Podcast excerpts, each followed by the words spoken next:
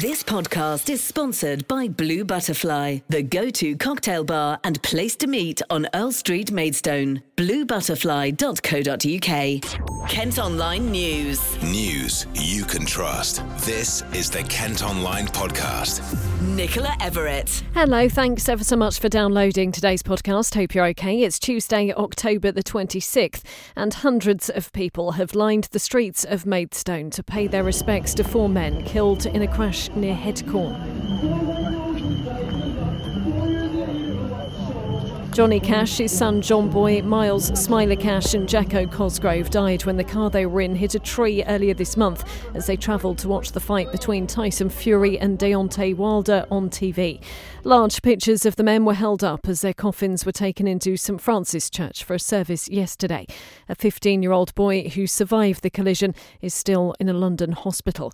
Meantime, inquests into the four deaths have opened today. Reporter Alan Smith was there for the Kent Online podcast. The coroner, Katrina Hepburn, heard that Johnny Cash, 44, had been at the wheel of the vehicle uh, when the accident happened.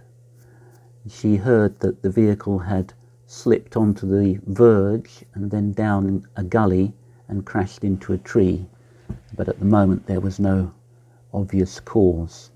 Johnny Cash died in the accident, as did his son, John Boy, and also Miles Cash and Jacko Cosgrove. Uh, a fifth member of the family, a 15 year old, was injured and is still in hospital.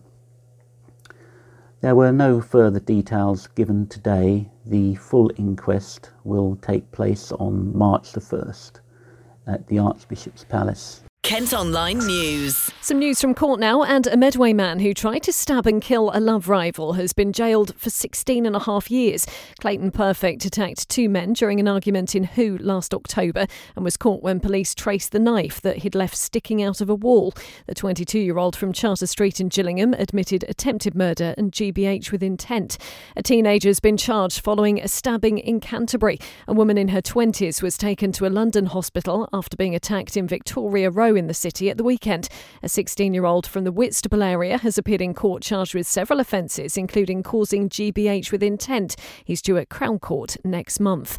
A man who slashed a person with a knife during an unprovoked attack in Chatham has been jailed for eight years. It happened in the town centre when Tony Mezzoni was already waiting to go to court after being charged with assaulting emergency workers. The 40 year old, who doesn't have a permanent address, will have to serve five years on licence when he's released. A man who ran over his brother in law when they fell out after a night drinking in Maidstone has been locked up for 18 months and given a driving ban. Stephen White left his victim with life changing injuries after hitting him with a Land Rover on the A229 Loose Road in November 2018. The 40 year old from Mangravet Avenue was cleared of attempted murder but convicted of causing serious injury by driving dangerously. Now, millions of people are set to get a pay rise next year. Ahead of his budget tomorrow, the Chancellor has announced the minimum wage will go up from £8.91 to £9.50. A freeze on public sector pay is also being scrapped, paving the way for nurses, police, and teachers to get an increase. But many say the changes don't go far enough, and low income families will still struggle because of rising living costs. Neil Charlick from Gillingham Street Angels was on the lowdown on our Facebook Live last night, along with Giovanna Lucinda Goldhyde, who's on Universal Credit. They've been speaking to Ollie. Neil, you do some vital work in, in supporting people who are struggling to make ends meet and sometimes helping those who are sleeping on the streets. We're talking about getting food to people who can't afford to stock their fridges. What was the reaction between yourself and your colleagues when you found out the universal credit uplift was going to end? I mean, I'm, I'm quite lucky to have a very good team of people, and we just concentrated on knowing that we would need to get more food. We need to get, I mean, last month, 8,000 people we fed, and that's just going to increase. And it's getting tougher and tougher for charities out there and these people who support the locals to just to get what they need. It's costing us about 12 to 15,000 pound a month to run of a charity that is all we do is just give stuff away for free. It's a dreadful business model as such. It's just um, all we do is just help people, and it's not ju- it's not just food. That's the problem. Poverty is not just food. It's poverty across the pet poverty, furniture, sanitary wear, clothes. It, it's terrible. The situation's getting terrible for us. It's what and those and some of those things. You know, do you feel like some of those examples are things that people may not think about if they haven't actually been in the situation themselves before, where they can't, for example, pay for food for their pet, or, or they're experiencing period poverty, or some of those other things you mentioned. It is. It's quite kind of heartbreaking when you talk to some of these people. We had a conversation with someone last winter who takes his curtains down to wrap himself up in the winter to keep himself warm. Now, this is all stuff we take for you know for granted you know, a tin opener. We've got give someone a tin, but he needs a tin opener. You give someone a chicken, he needs a you know a baking tray. These are all things we just take for granted. A lot of people just haven't got these things. They can't afford these things. It's terrible. We're not a third world country there's a really stark example there as well that I think I think everyone on this call probably found quite quite shocking to hear. Um, and is there is there a genuine fear as well that things are going to get worse as we head into the winter? Obviously, this is crunch time, isn't it? It's the time of the year where food banks are usually looking after more people. We're talking about fuel poverty as well. You know, cold houses needing to pay more money for for for electricity and gas. I think it's going to be a struggle all round for us. I think there's a lot of charities. I think Medway has been very strong with its voluntary sector. There's a lot of charities helping the locals. So I'm very pleased to be part of the voluntary sector in Medway. And we do our part. There's obviously the Trussell Trust, the food banks, there's domestic violence charities because that's increasing, mental health charities because that's increasing. Pet, pet, the pet problem is a huge thing where people just can't afford to keep their pets, so they're giving pets away. It's just a never-ending circle. I think it's just going to go round and round crime goes up because of poverty, so people have to steal to be able to eat. It's just, you know we're getting ourselves into such a state. I can't see, you know, a good way out of it for anybody, really. And talking about this this twenty pound uplift, which ended as kind of we got to the end of the furlough period as well. Giovanna, you yourself, you're on on universal credit. I mean, how did that affect you getting that twenty pound less? Uh, it's kind of taken out. Yeah, I mean, I've been quite lucky because my husband just recently managed to get a job, so we're lucky on that front. But yeah, just before lockdown started, um, we obviously weren't getting that twenty pound extra anyway, so it was very difficult at that time. There was points where I couldn't even pay my rent, so I had to like skim a bit off the rent to be able to pay all my other bills. And yeah, it is quite difficult. Even now, like we're struggling because yes, he is working, but um, he's not getting paid that much more than what he was getting anyway on universal credit. So we're um, and they've put up our council tax now, so we're paying like literally all his money is going towards bills and debts and everything in between. So yeah, it's not. It feels like a long cycle where you think you're getting better because you've got a job now, but actually it's not making that much difference because you were getting quite similar amount that you was while you was on universal credit. If you missed the episode, you can still see it in full by heading to our Facebook. And another Kent Food Bank has reported a disturbing increase in demand since the £20 universal credit uplift was scrapped. It was removed in October after being put in place to help families during the pandemic. Well, Canterbury Food Bank has seen more than twice as many people needing help compared to the same time last year. They've told us they gave out 1,809 meals between October the 1st and the 20th last year. In the same period this year, they gave out 3,663. The Kent Online Podcast with Blue Butterfly, Earl Street, Maidstone. A Maidstone mum whose baby died at just three days old is considering taking legal action. Elena Sala claims midwives at Tunbridge Wells Hospital in Pembury rudely dismissed her concerns before Rosanna was born by emergency caesarean last November. A report by the Healthcare Safety Investigation Branch has made eight recommendations to the Trust, who say they'll comment further following an inquest. Insulate Britain is dismissing what it's calling endless injunctions against the environmental group and says it'll continue disrupting traffic. A court order has been issued banning them from blocking all motorways and major A roads across England. After weeks of protests, the group remains defiant, though, and is threatening to target the M25 again tomorrow. A Kent MP is considering taking a decision to close a secondary school to a judicial review. Now, we told you at the end of last month about plans to shut High Weald Academy in Cranbrook to Year 10 pupils in December and other pupils next August. The trust running it says it's due to poor performance and falling pupil numbers, but Helen Grant is fighting to keep it open. She has called the decision irrational. Elsewhere, a secondary school in Tonbridge has applied to build a new sixth form building. The Judd School currently has 480 pupils in the top two years, but wants to increase that to 560. They want a dedicated facility for years 12 and 13. A new teaching block with four classrooms and two exam rooms is also on the table table. The owner of a Maidstone restaurant says his business could suffer again after another large sinkhole closed the road outside. The void, which opened up on Friday, means the A26 Tonbridge Road in Barming can't be used. It's not the first time it's happened, and the last time cost Kieran Hack £200,000 in revenue.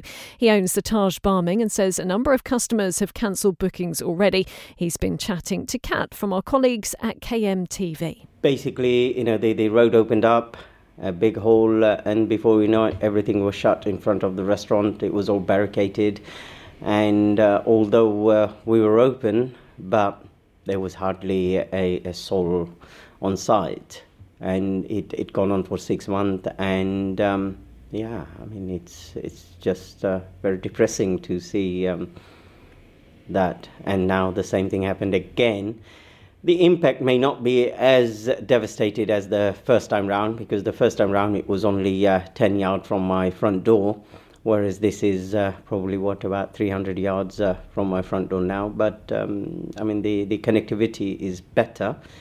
I mean uh, so but we shall see um, what the outcomes over the next uh, week or two and uh, however long it takes to um, fix this problem. I mean, I'm not optimistic, although I think I've heard they said uh, six days.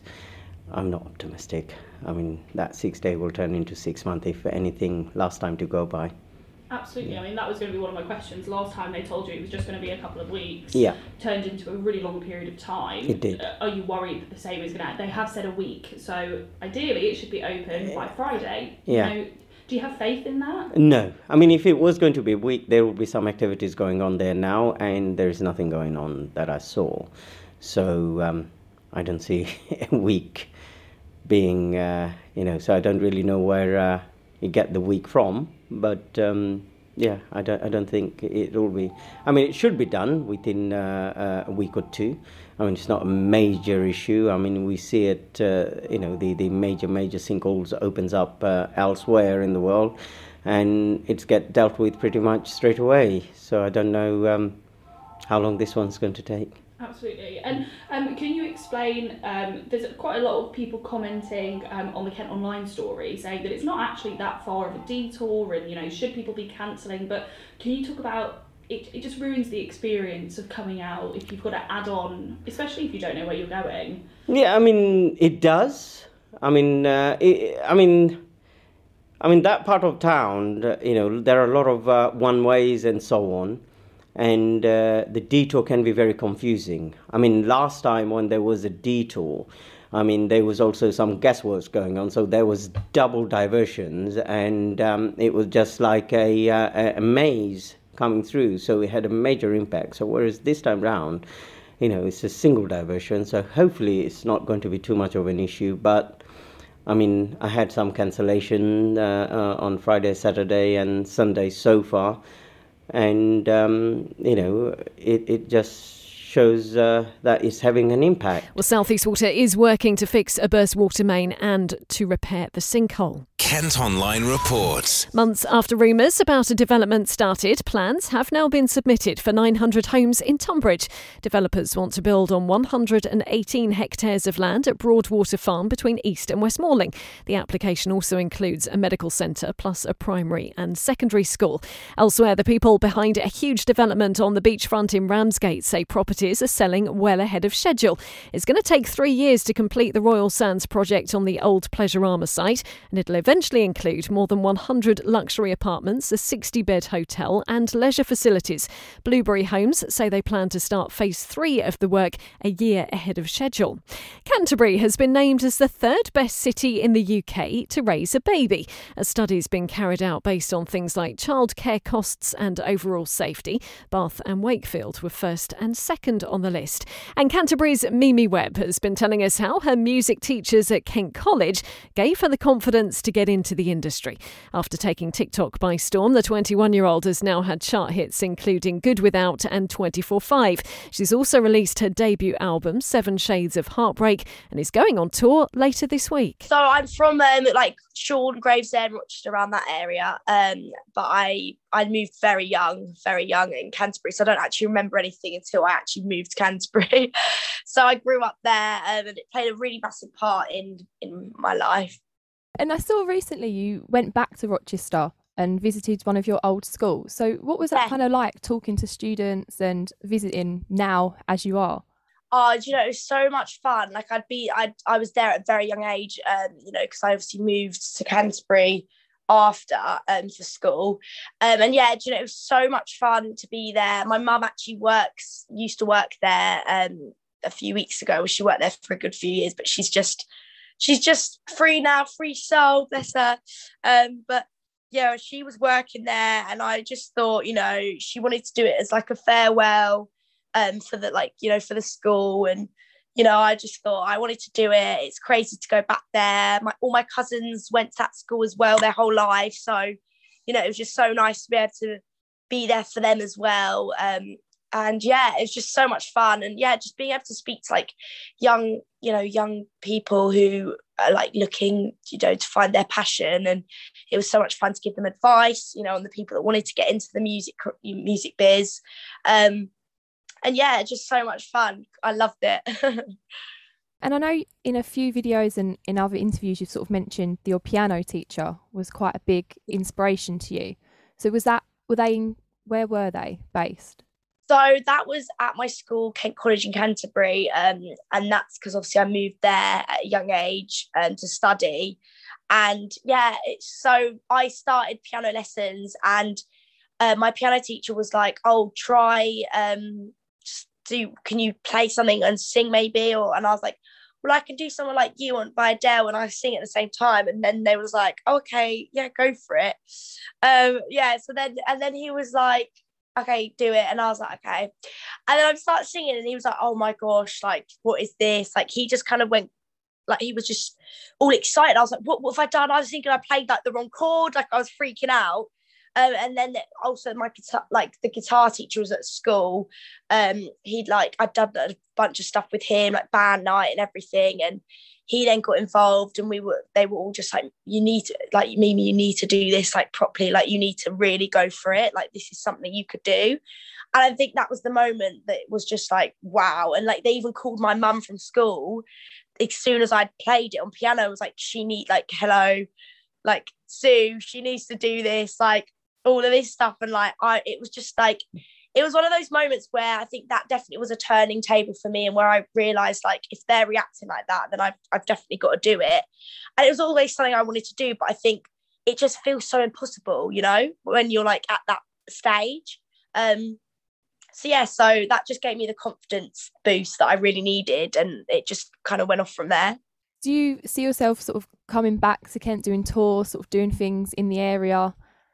Yeah i would definitely love to do a little show in kent 100% i think canterbury i think is where i'd absolutely love to just to do it just because it's like right down the road from my school that i like pretty much like you know was there for so long. Um and you know i just think it's just where all my friends are you know where they all go back to after university. So i'd just love to do something there. Kent Online Sport. Football first and Gillingham are in EFL trophy action tonight. They welcome West Ham's under 21s to Priestfield following a disappointing 2 all draw to Bolton in the league at the weekend.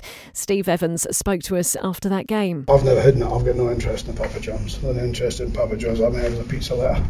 I've got no interest. Um, we'll make changes. Um, we need to make changes. I know there's um, there's different opinions as to what our size and numbers are.